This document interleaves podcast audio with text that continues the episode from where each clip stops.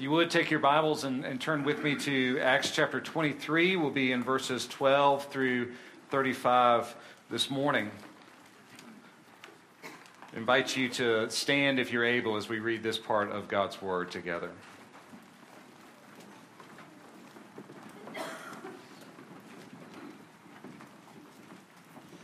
Pay careful attention. This is God's Word. Acts chapter 23, beginning in verse 12. When it was day, the Jews made a plot and bound themselves by an oath neither to eat nor drink till they had killed Paul. There were more than 40 who made this conspiracy. They went to the chief priests and elders and said, We have strictly bound ourselves by an oath to taste no food till we have killed Paul. Now, therefore, you, along with the council, give notice to the tribune to bring him down to you as though you were going to determine his case more exactly and we are ready to kill him before he comes near. Now, the son of Paul's sister heard of their ambush, so he went and entered the barracks and told Paul.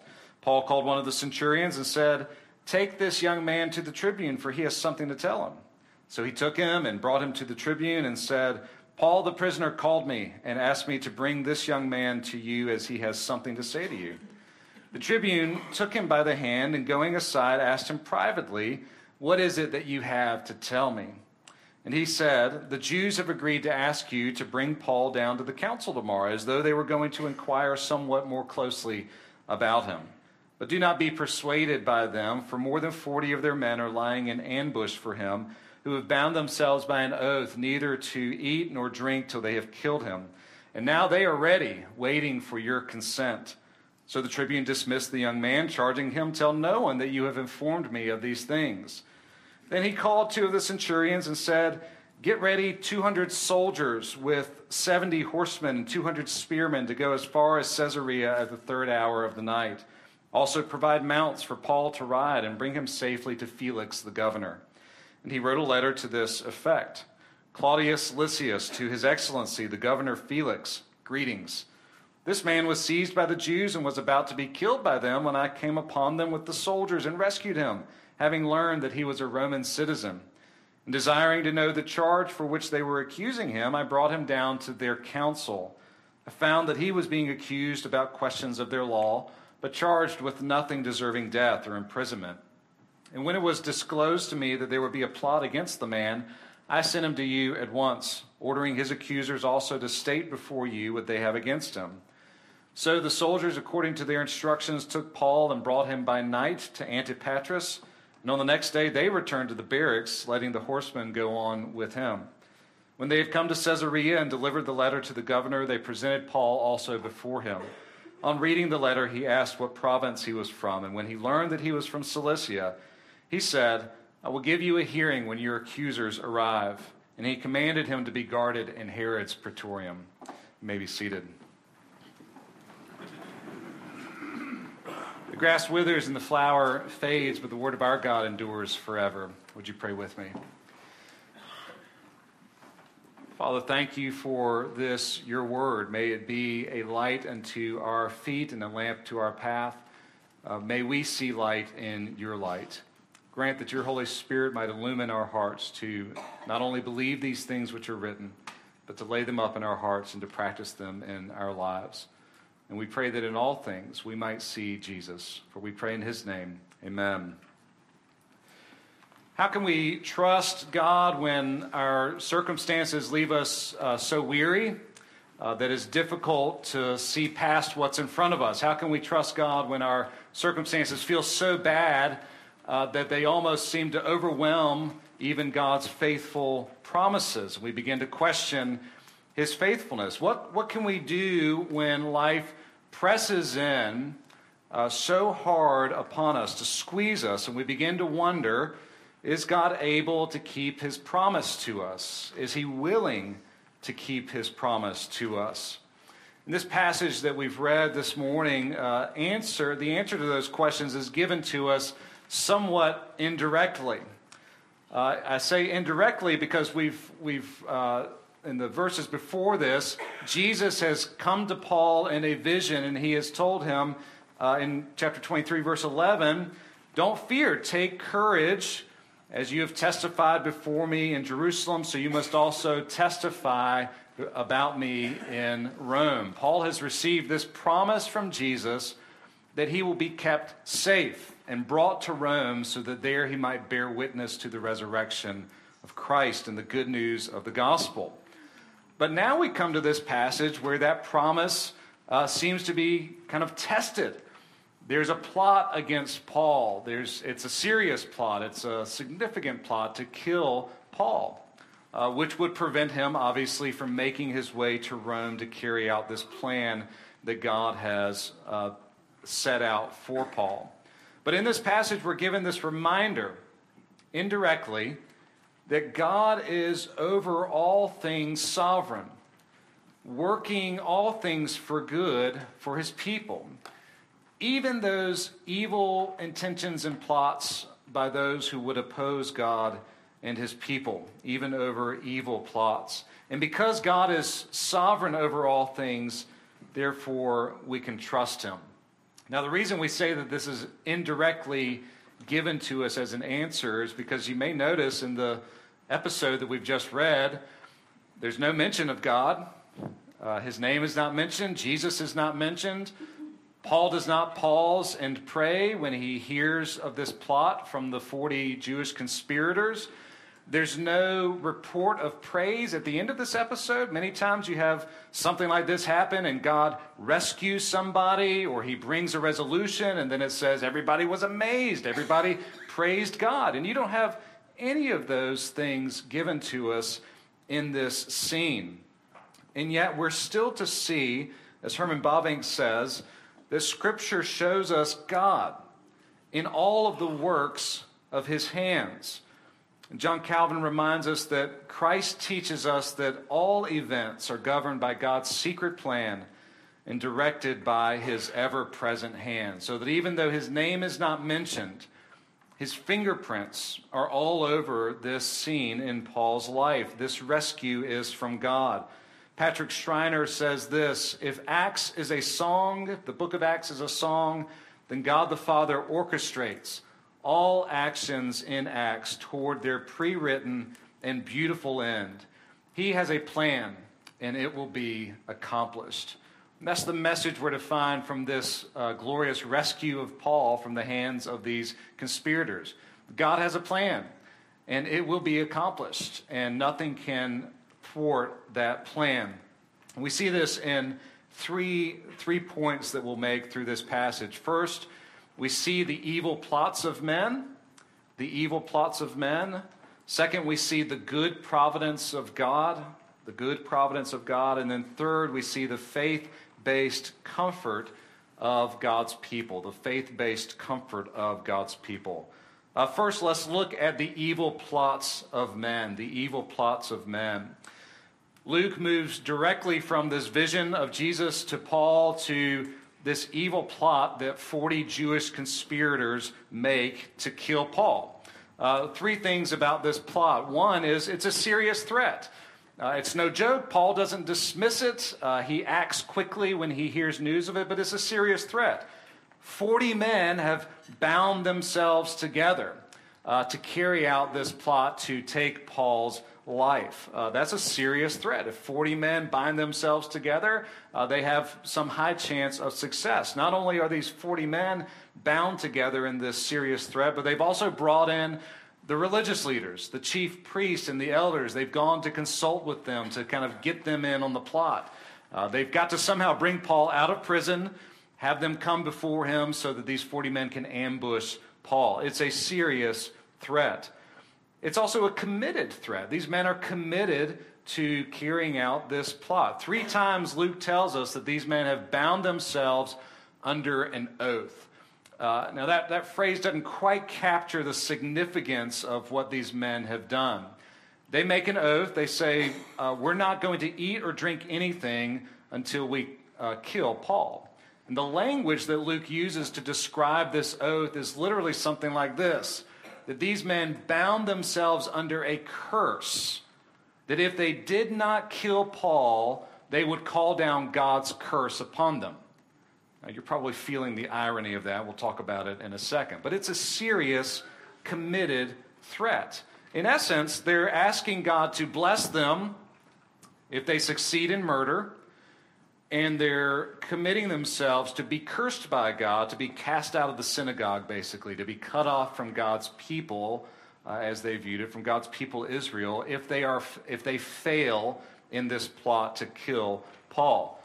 So it's a committed threat. They are committed to this, even so far as taking an oath to be cursed uh, and not to eat or drink until they kill Paul. And finally, we see that it's an evil threat. It's an evil threat. Uh, we should not uh, move too quickly over that point, that this is an evil threat. They are plotting to murder Paul under the guise of religious devotion.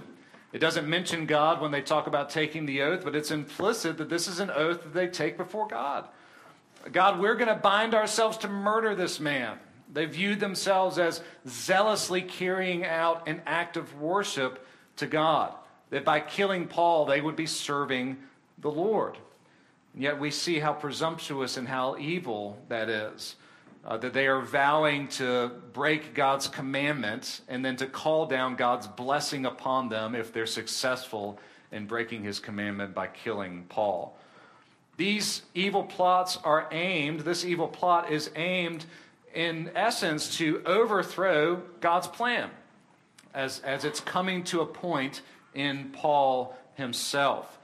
And this is a pattern that is throughout the scriptures where we see evil plots of men seeking to undermine God's good plans. It goes all the way back to the garden, doesn't it?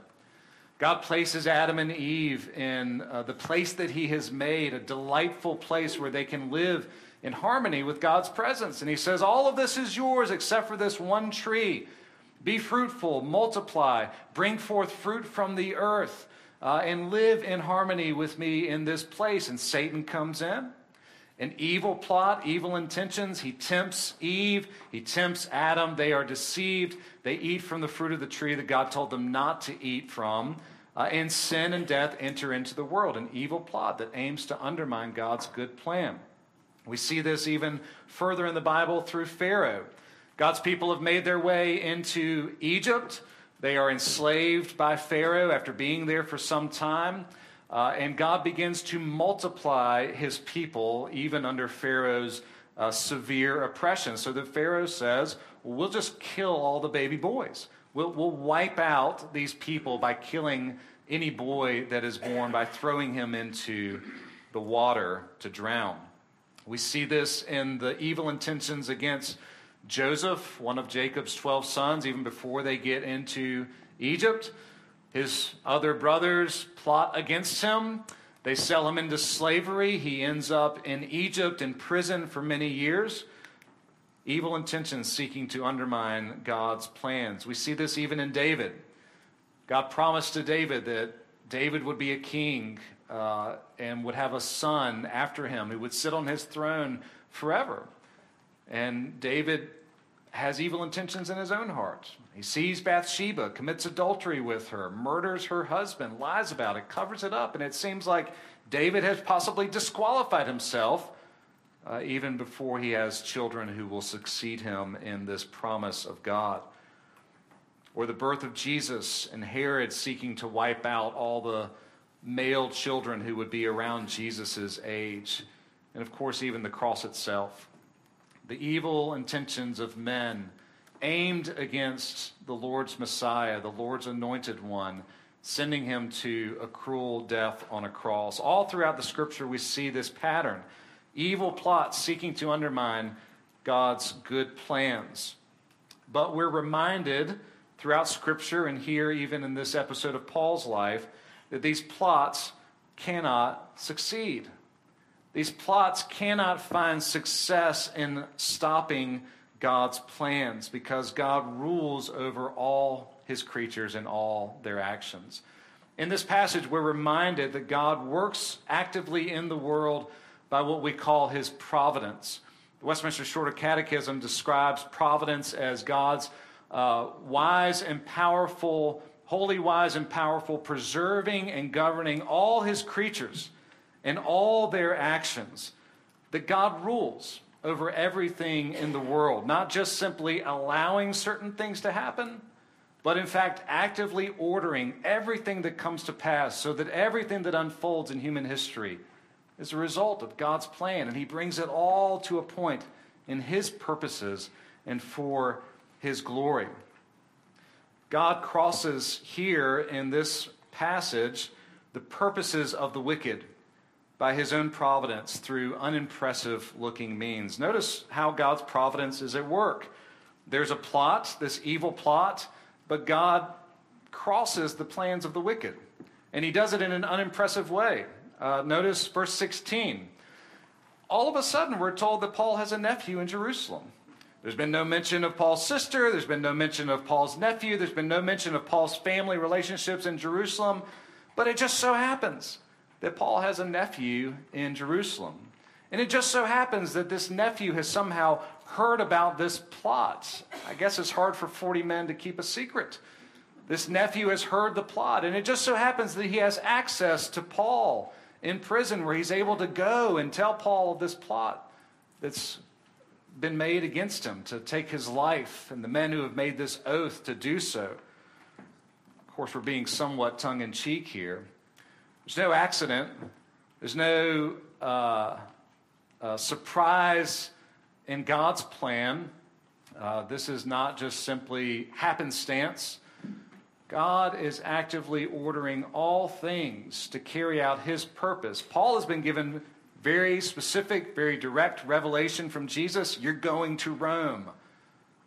And yet this plot comes up, and you can imagine he's wondering, how am I going to get to Rome with this plot that's happening? But God is providentially working to carry out his purposes in Paul's life. So much so that God uses not only uh, a nephew we don't hear anything else about the nephew after this. Uses a nephew of Paul, apparently a young man, to expose this plot. He uses now for the third time uh, a, a Roman commander who would have been in charge of thousands of troops there in Jerusalem, but who uh, is used by God to protect and preserve Paul from danger now on this third occasion. Not only that, he uses two centurions, 200 soldiers, 70 horsemen, 200 spearmen to safely guide Paul out of Jerusalem to Antipatris and then to Caesarea, where he is entrusted into the care of the governor of that area. We see the good providence of God. Just like in the story of Esther, where God's name is not mentioned at all in the whole book, and yet his fingerprints are all over the whole scene, the whole story. God's hand is actively at work here, his ever present hand, directing his plans, directing his creatures in all their actions to carry out his purposes. And so we see not only the evil plots of men aiming to undermine God's purposes, but we see the good providence of God preserving his purposes, not being overthrown even by the evil intentions of men. And we see that this results finally in the faith based comfort of God's people, the faith based comfort of God's people. I think it's worth pointing out here uh, what Paul does and what Paul doesn't do in this episode. And, and maybe we shouldn't lean too heavily on this, but I think it's worth noting. When Paul gets news of this, he acts quickly and decisively, and he acts in faith. He doesn't flail about in despair, wondering what's going to happen. Uh, he doesn't go to a dark place wondering, how will God care for me in the midst of this? He trusts that God has promised to him that he will go to Rome, and he believes that God is true in his promises. He has a peace, he has comfort because God has given him this promise. And so he's able to have peace and patience through this adversity. Uh, let me just kind of make application by way of, of, of, three things that we see in Paul's own response to this situation. One, this kind of has two parts to it. Paul leaned upon what God had previously revealed to him. He leaned upon God's revelation and God's promises. As we said, Paul had a very specific, very direct promise you're going to Rome. And Paul could lean back on that we don't have promises perhaps that specific to our lives and our circumstances. You know, we often used to uh, talk in college about How, how do I know who I'm supposed to marry? When the Bible doesn't give some specific instruction, Dave, you're supposed to marry Carly. But it gives guidelines, it gives principles. This is the type of person you're supposed to marry. And once you make that promise, you keep that promise. And that's how you know God's will for your life. We're not given specific directions in the same way that Paul was given this specific revelation. You're going to Rome. Don't fear, take courage. But what we're given is enough for us to know that God will care for us. John Calvin, in his section on the providence of God and the institutes of the Christian religion, uh, says this There are very many and very clear promises that testify that God's singular providence watches over the welfare of believers. And he has a whole paragraph of promises from Scripture. Like Psalm 55, 22, cast your care upon the Lord, and he will nourish you, and will never permit the righteous man to flounder. Or 1 Peter 5 7, the New Testament counterpart to that. Cast your cares upon the Lord, for he cares for you. Psalm 91 He who dwells in the help of the Most High will abide in the protection of the God of heaven. Genesis 15:1 I will be your shield. Jeremiah 1:18 a brazen wall. I will contend with those who contend with you. Isaiah 49 Even though a mother may forget her children, yet I will not forget you. Indeed, Calvin says the principal purpose of biblical history is to teach that the Lord watches over the ways of the saints with such great diligence they do not even stumble over a stone. The Heidelberg Catechism puts it this way in kind of very warm tones. The Heidelberg Catechism asks this question What do you understand by the providence of God? And the answer given is this Providence is the almighty and present power of God by which he upholds as with his hand heaven and earth and all creatures, and so rules them that leaf and blade, rain and drought, fruitful and lean years, food and drink, health and sickness, prosperity and poverty, all things, in fact, come to us not by chance, but from his fatherly hand. You see, the doctrine of providence is not kind of a bare, abstract doctrine. Uh, many times we respond to this doctrine in kind of a fatalistic way, and we adopt more of an Islamic view of God than a Christian view of God. Uh, Muslims don't believe that God is personal in the same way that Christians do, and so his plan cannot be personal. His plan is fatalistic. It's more, uh, you know, it's, it's, it's a fate that's kind of uh, lacks the personal nature that the God of the Bible does. And so people will often say, I mean, I, have said this, I hear lots of Christians say about their circumstances, it is what it is, which is a variation on that old song, Que sera, sera, whatever will be, will be. But think about what that's communicating about our view of God and our view of His plan. Part of what that's saying is there's, there's no personal design behind this, it just is. And whatever it is, that's what it is. But the Bible teaches us a different message. Scripture teaches us whatever is, is because your Father has planned it this way. Because the God who made all things is your Heavenly Father through Jesus Christ, His Son, and He is the God who orders all things, who works all things together for your good. He has personal design and intentions in all of his plans. So that whatever is, is because God Himself, our Father, has planned it. And so, in many ways, this is the second point of application. We're not to see the doctrine of providence in a fatalistic way, like, well, you know, God said Paul was going to make it to Rome, and so Paul didn't have to worry about things, and life was all fine and dandy. What we're to see in God's providence is that the God of the universe has an affectionate heart towards his people that this is Jesus' way of saying to Paul and to us, I am your shepherd. I am, I am leading you. The hired hand has run away because the wolf has come and there is danger, but I am the good shepherd. I've laid down my life for you. I've taken my life up again in resurrection, and I hold you in my hands as a precious gift that the Father has given to me, and nothing can snatch you out of my hand. Providence is a function of God's love, of his affection his deep love and care for his children. And we're to see it that way, as the Heidelberg Catechism reminds us that all things come to us not by chance, not by fate. It is what it is. No, your Father. Your Father has directed these things this way for your good. And you can trust his fatherly hand. Herman Bavinck uh, connects these same ideas when he talks about the doctrine of providence and our need to see these things in light of who God is as our Father.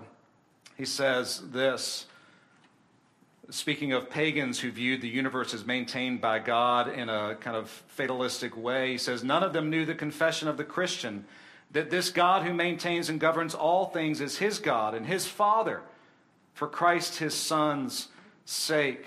Or later, he says this many will look at their circumstances when they get difficult and they'll deny God's existence or deny God's goodness.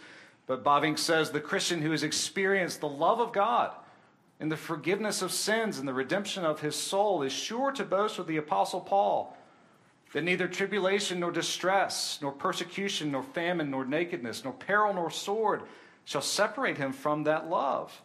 If God be for us, who can be against us? The doctrine of providence is the doctrine of God's affectionate, powerful, almighty care for his beloved children.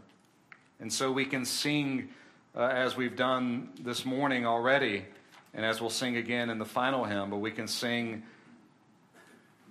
The night is dark, but I am not forsaken. For by my side the Savior, he will stay. I labor on in weakness and rejoicing, for in my need his power is displayed. To this I hold. My shepherd will defend me. Through the deepest valley he will lead. Oh, the night has been won, and I shall overcome. Yet not I, but through Christ in me. In God's doctrine of providence, we find comfort because God is our Father through Jesus, our Savior. And so we're called as we think about these things, we're called to view all of life, all of life. Every event, every circumstance, every moment, we're called to view all of life through the cross and resurrection of Jesus. Paul did not need to fear 40 men who had placed themselves under a curse to kill him because he knew the one who would become a curse for him. He knew the one who had conquered the curse in his own dying at the cross and rose again from the dead as the victor over the, the only thing that could separate us from God unforgiven sin. Paul knew the faithful love of Jesus, who had been betrayed and, in a sense, ambushed by people with evil intentions, handed over to the Roman authorities who had submitted himself to be obedient to God all the way to death, even death on a cross, and was raised on the third day in glorious triumph over sin, over Satan, over all that stands against us. Paul did not need to fear 40 men under a curse because Jesus had risen from the dead and was indeed his Savior. And is not the cross and the resurrection the ultimate proof of God's all powerful providence. That not even the worst event in human history, the crucifixion of the Son of God, can overcome God's plan, but indeed is part of his orchestrated plan, his predetermined plan to bring salvation, to bring forgiveness. Satan did not take Jesus and put him on a cross, God gave him. Your Father gave his Son in love that we might be forgiven and be welcome to Him and have that assurance that God causes all things to work together for our good. Friends, we may not know the end from the beginning in whatever circumstance we face. In a room this size, uh, there are many situations that you're facing, or you're looking at it and you're wondering, what will God do? How will this be resolved? How can I trust his promises when I see the things that are in front of me? What will bring relief from that? We may not be able to see the end from the beginning of our situation, but we can see the empty tomb after the cross and know that whatever it is that we're facing now, God intends good And he is able. He is able because that is his purpose to bring good out of even the worst of situations. And so in this story, we're called to have hope. We're called to have confidence that God has revealed himself in his word, and those promises are for us.